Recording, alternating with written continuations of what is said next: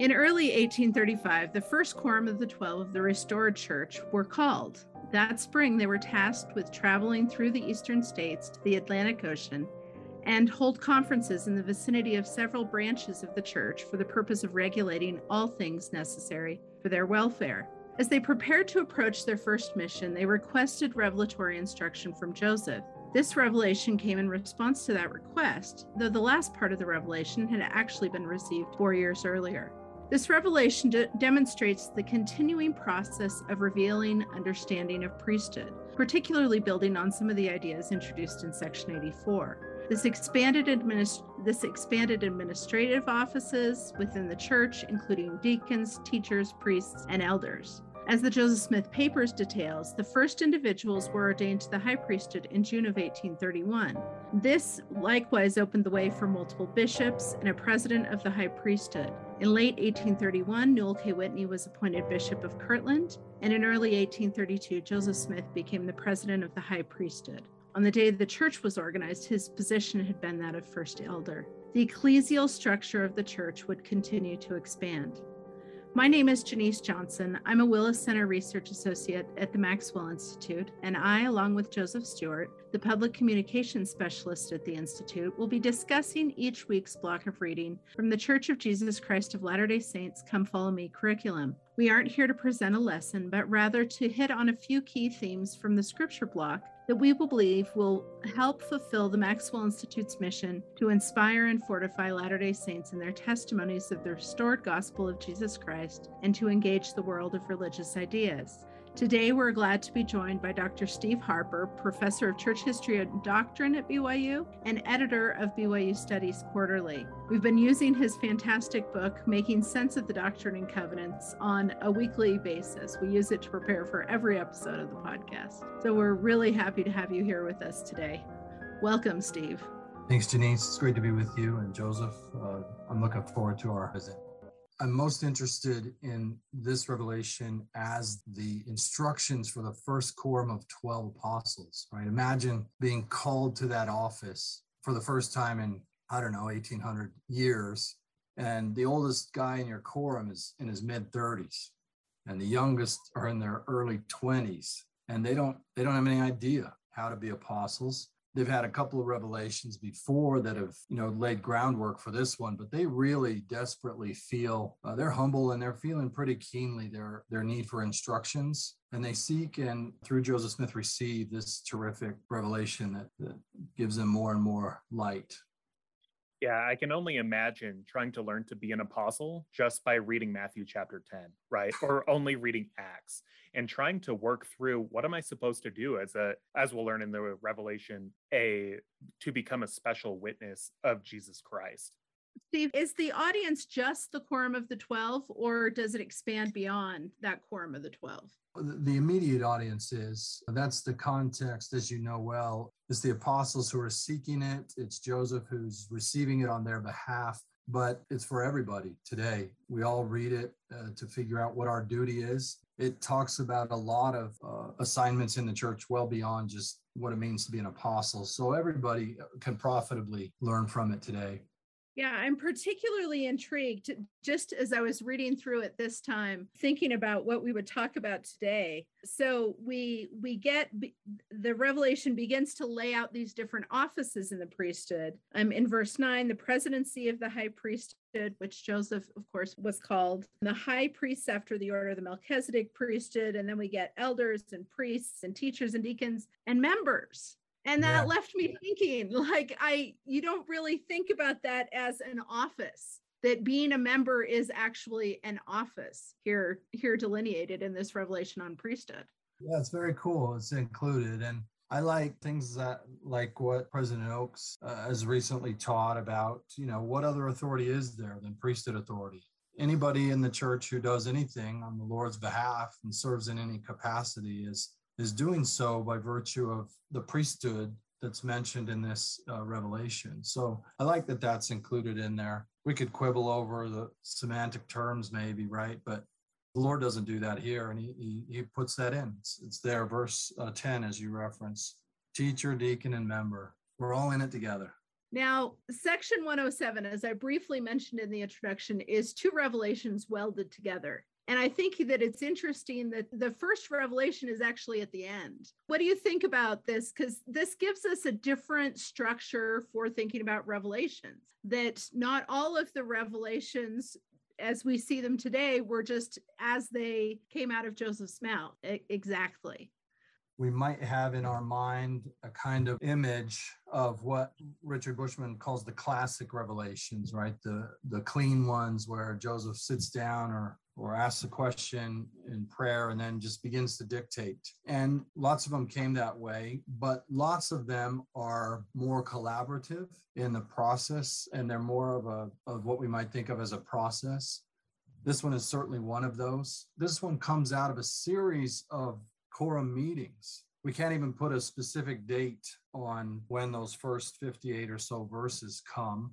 Uh, we know that that they come in a uh, in a sequence of events that includes the apostles being called in February 1835 and then meeting together several times in anticipation of a mission to the eastern states in, in the late spring and early summer, throughout the summer of 1835, and worried about that mission and what they're supposed to do and how to be apostles and how to set the church in order, which is what their mission obligation is. They seek and receive this instruction as you read it, it sounds a lot less like the text where we have the first person voice of Jesus Christ speaking throughout. This one doesn't follow that uh, same formula. And then the connective tissue between verses 58 and 59, as you said, Janice, hooks the spring 1835 revelation. That's the first 58 verses generally. There's some other stuff in there too, with the last uh, 40 or so verses, which is a November 1831 revelation. And there's some redundancy between the two. They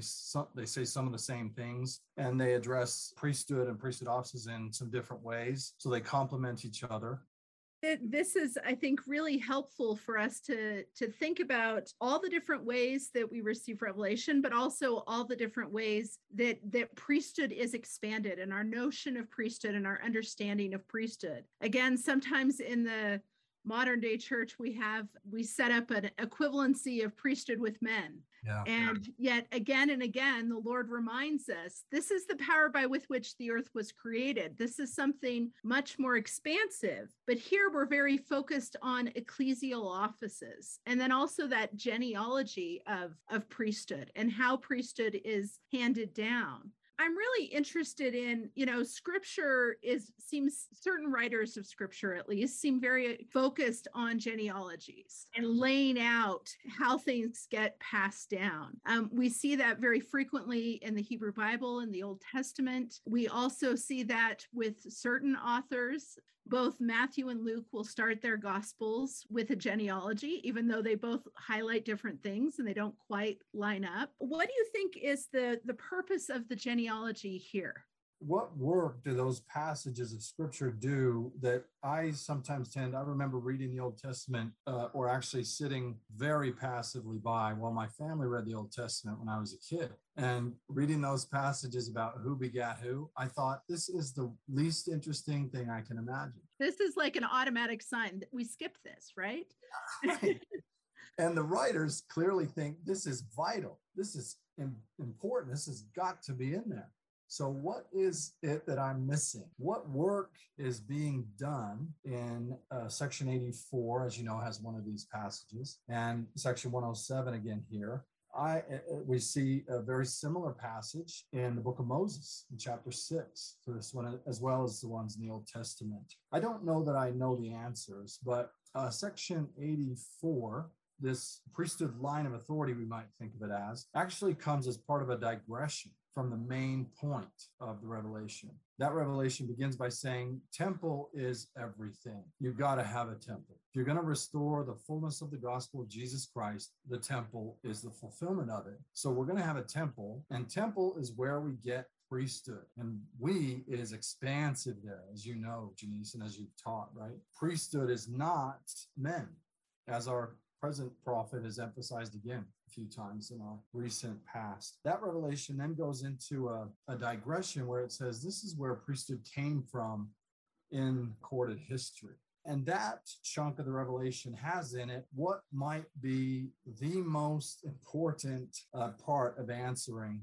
your great question. Because when it comes right down to it, that revelation says Melchizedek priesthood has the key of knowing God. And without the ordinances of the Melchizedek priesthood, you don't get power of godliness. And without that power, nobody regains God's presence and, and is able to abide there. So we learn in that digression in section 84 about where the priesthood came from, how it's been handed down, that the priesthood is absolutely vital because everybody, women and men, need an endowment of priesthood power to regain God's presence. That that's associated with temple ordinances. That seems to be a key to it.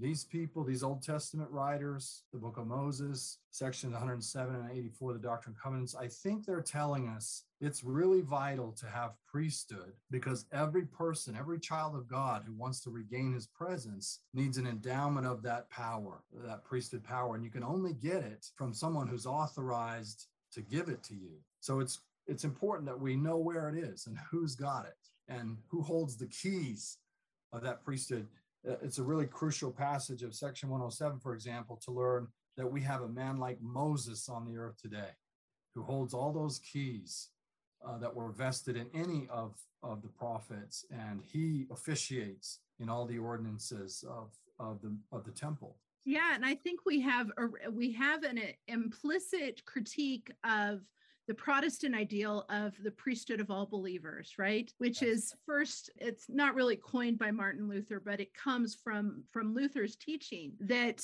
we're all priests, we're all believers if you believe, and and it provides a check on that.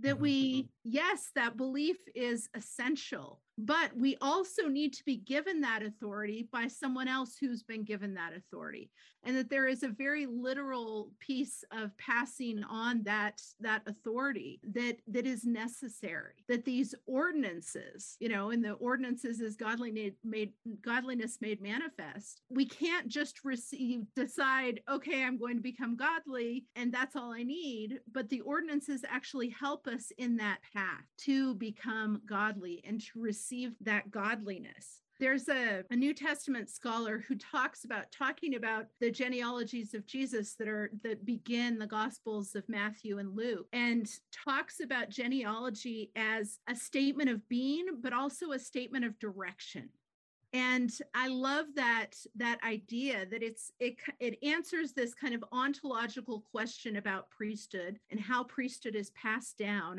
what kind of thing is priesthood. But then it also points us in a direction and um, lays out not only this ecclesial structure but this larger ideas of what the whole purpose of priesthood is. These are really good points janice um, they make me think of, about verse three, right? This this is this priesthood, this stuff we talk about. It is the Son of God's priesthood. It's His. It's vested in Him. it, it is the power of God. And whatever else we call it, we ought to always remember that. Uh, however else we associate it with with people or offices or with ordinances, uh, and even when we call it Aaronic and Melchizedek, one of the first things to remember from section 107 is this is the priesthood after the order of the Son of God. The Book of Mormon teaches us that as well. It's his. And he decides how it will be distributed, how it will be used, how it will be dispensed, what, what it will accomplish. And we can't do that. Luther and, and others, as you know, they did the best they could with what they had, right? If you don't have priesthood after the order of the Son of God anywhere on earth. You, you make a priesthood of all believers. You do the best you can.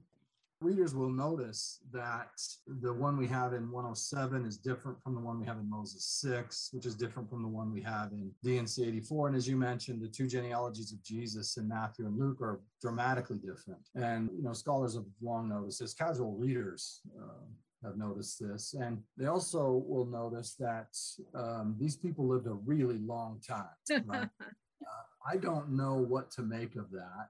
I, I'm okay with that if that's an actual fact, right? If we were to find out that they did live hundreds and hundreds of years, that'd be cool. I'd like to know the secret. If we were to find out that it's that's not what the main message is that we're supposed to take away, I'd be cool with that too. And I I think it, it's important for us to be open to what the writers of these passages are trying to do with them. It may be different than what we assume they're trying to do with them. They're trying to establish a line of authority. They're trying to connect us back to the priesthood after the order of the Son of God. And ancient writers, especially, would do things like that in symbolic ways that may or may not uh, stand up to a strict genealogical interrogation. As you know, in Matthew, we have these three times 14 generations from uh, Jesus back to Abraham. Different kinds of work are being accomplished. And we live in a time and generation when people are uptight about that. They think, well, which one of those is right? Well, they're both right. Uh, Matthew is is doing work that is accomplished by his genealogy. Luke is doing work that's accomplished by him. It's our job to figure out and tap into what they're trying to say. And I'm saying all of that because I think there's probably something similar at work going on in sections 84 and especially for our purposes 107, which is complemented by Moses 6. And I don't know exactly what what we're supposed to harvest out of it, but we should be about the work of doing of figuring it out.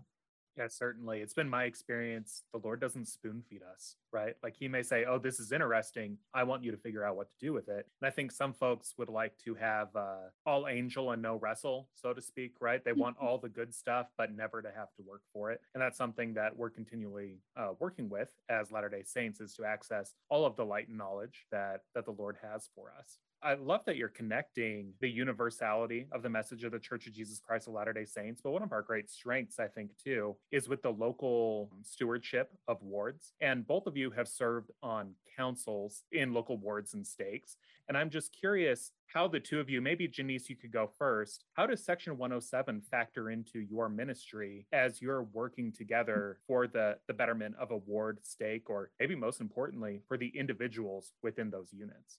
Um, yeah, as I was reading this today, I think I thought about it differently than perhaps I have in the past because I have a specific responsibility today. But uh, thinking about when laying out the, the duties of the Quorum of the Twelve, so they're called as special witnesses of Christ, and then talking about that making decisions in these quorums, both in the 12 and in the 70, that these councils are set up and they want need to make unanimous decisions and thinking about what that required. Verse 30 says, The decisions of these quorums, or either of them, are to be made in all righteousness and holiness and lowliness of heart, meekness and long suffering, and in faith and virtue and knowledge, temperance, patience, godliness, brotherly, and I'm going to add sisterly when we talk about a broader expanse of, of counsels, kindness and charity these are things that are woefully absent in many of our discussions in the larger world today. And unfortunately, a lot of that caustic behavior is seeping into our church experience and our relationships with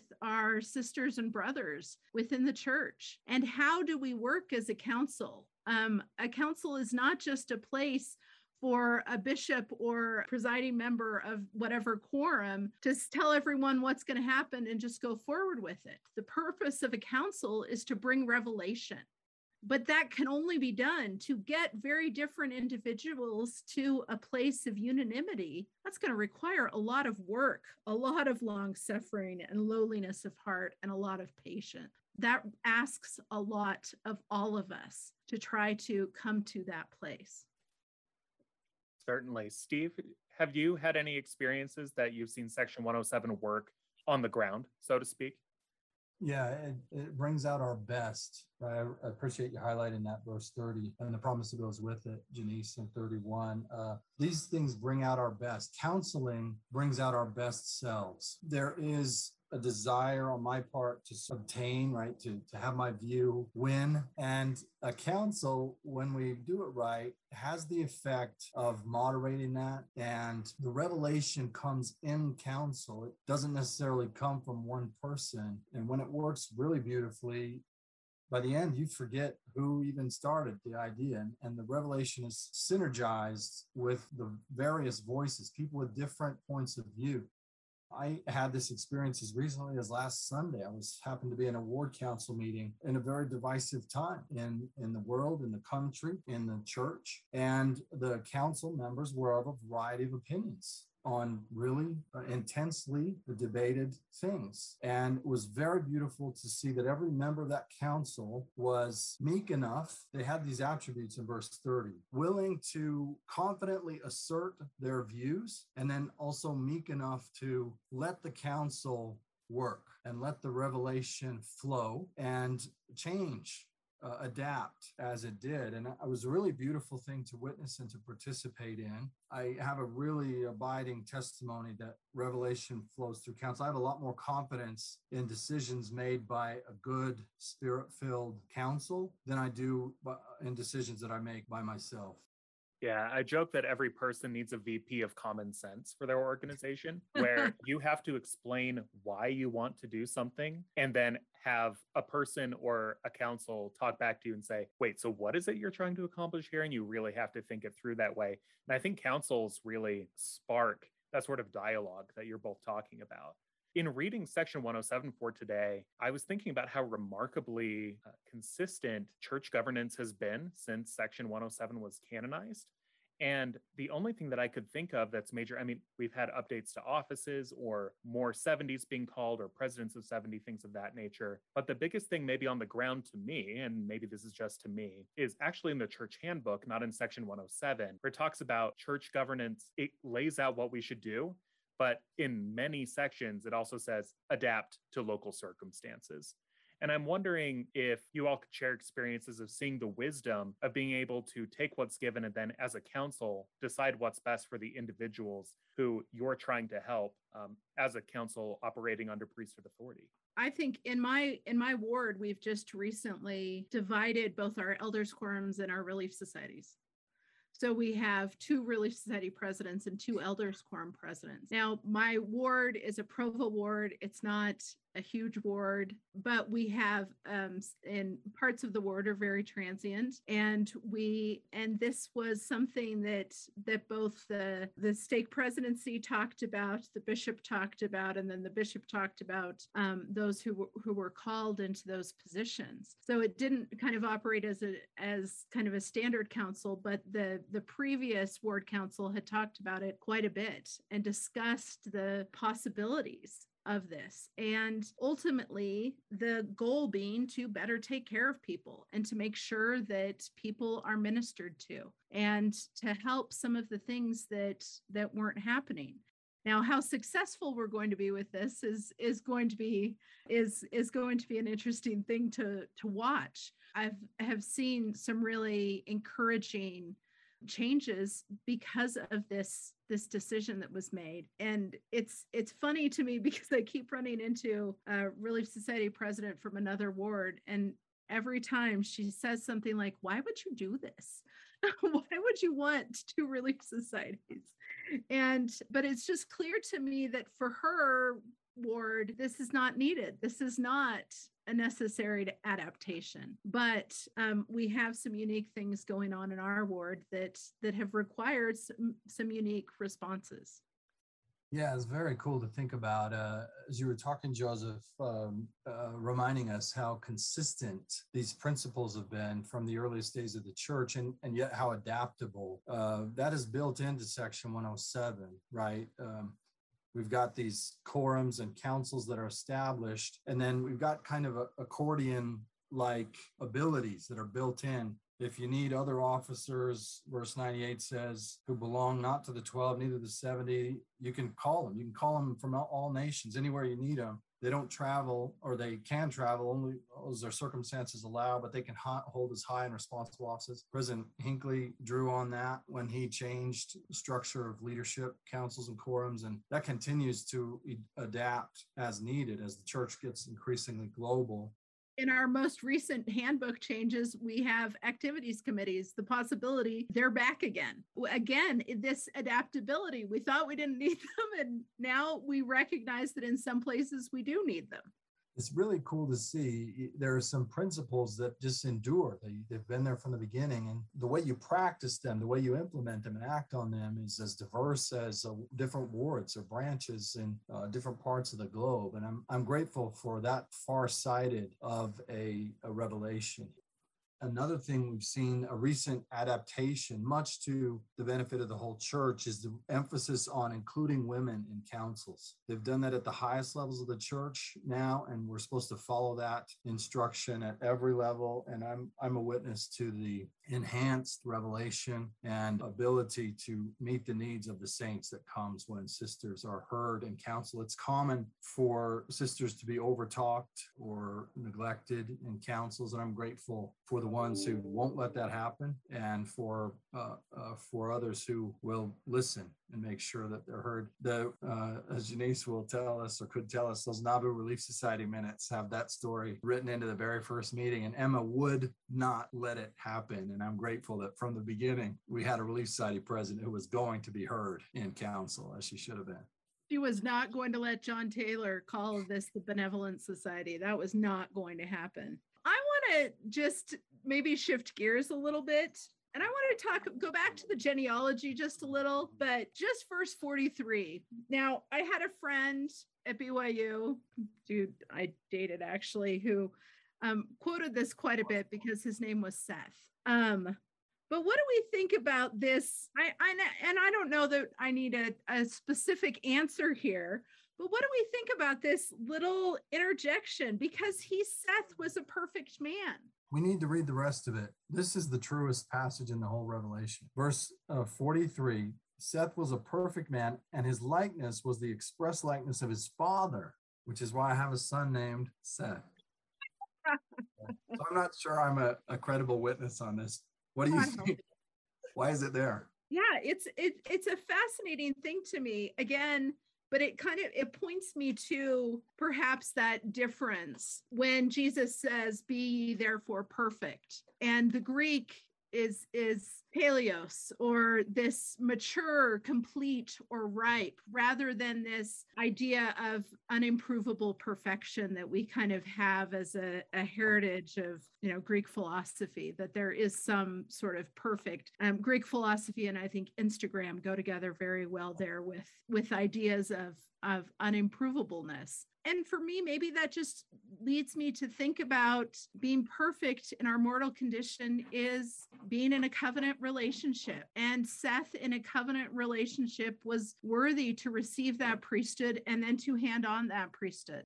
So, just before we wrap up, I'm curious if you all have any thoughts that you'd like to add, either about 107 or thinking about the way that Section 107 has been interpreted uh, since it was received and canonized by the church. Its position in the 1835 Doctrine and Covenants signals that it's a big deal. In that book, as you both know, the revelations were not in anything like chronological order they were put in in kind of order of, of maybe importance, um, almost like a constitutional order. And section one, which is the Lord's preface, was first, and then section 20, and then section 107. So one or section 20 sort of is the beginning of a, an ecclesiastical structure, and section 107 goes right next to it. it. It amends it, it improves it, it builds on it.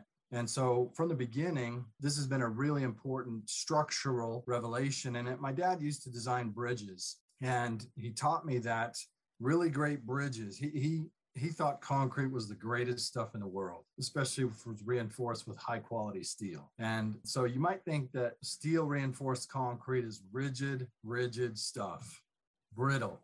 And he designed bridges made of reinforced concrete and steel that had built in flexibility and tension and the ability to move and expand and contract. That's brilliant. And section 107 is an enduring structure. It is built of the most enduring materials and it endures really well because it's got built in capacity for expansion, contraction, and adaptation. And we would have broken, the church would have broken under a, a, a too rigid structure. But the church has thrived and, and adapted to its global growth and diversification because Section 107 is, and others are, are built the way they are. I think that that's a lovely point for us to to end on but i want to add one sort of coda to that that the structure only works as well as the people do the very end of the revelation wherefore now let every man learn his duty and act in the office in which he is appointed in all diligence he that is slothful shall not be counted worthy to stand. He that learns not his duty and shows himself not approved shall not be counted worthy to stand. Even so, amen.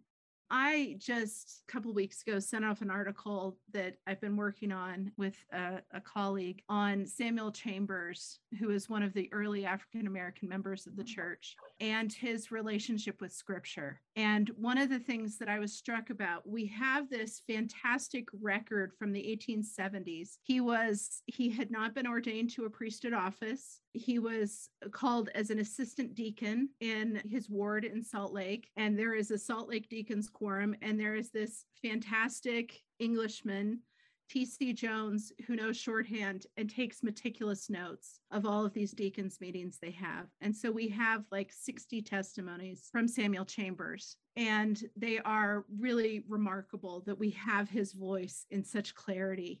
But one of the repeated themes is that of duty. Samuel was not given the privilege to be ordained to a priesthood office, though he clearly desperately wanted that. But he is very aware of his duty and his responsibility to God and he talks about it all the time. He encourages others to recognize their duty and he shows his worthiness. He demonstrates that he is a lively member. He he quotes Paul. he wants to to be uh, he wants to participate as fully as he can. And this structure only works when we have those of us who are willing to be disciples and to, to sense that duty and to take part in it, to not be lukewarm or slothful, not get spat out but to to take an active part. And i am thankful for those saints who who demonstrate that even under less than ideal circumstances, um, who demonstrate that commitment um, to the gospel and show their discipleship. What a perfect place to end. We're going to close with the words of President Oaks, as we've mentioned him a few times here. Have a blessed week, y'all. We're not accustomed to speaking of women having the authority of the priesthood in their church callings. But what other authority can it be? When a woman, young or old, is set apart to preach the gospel as a full time missionary, she is given priesthood authority to perform a priesthood function. The same is true when a woman is set apart to function as an officer or teacher in a church organization under the direction of one who holds the keys of the priesthood. Whoever functions in an office or calling received from one who holds priesthood keys exercises priesthood authority in performing her or his assigned duties.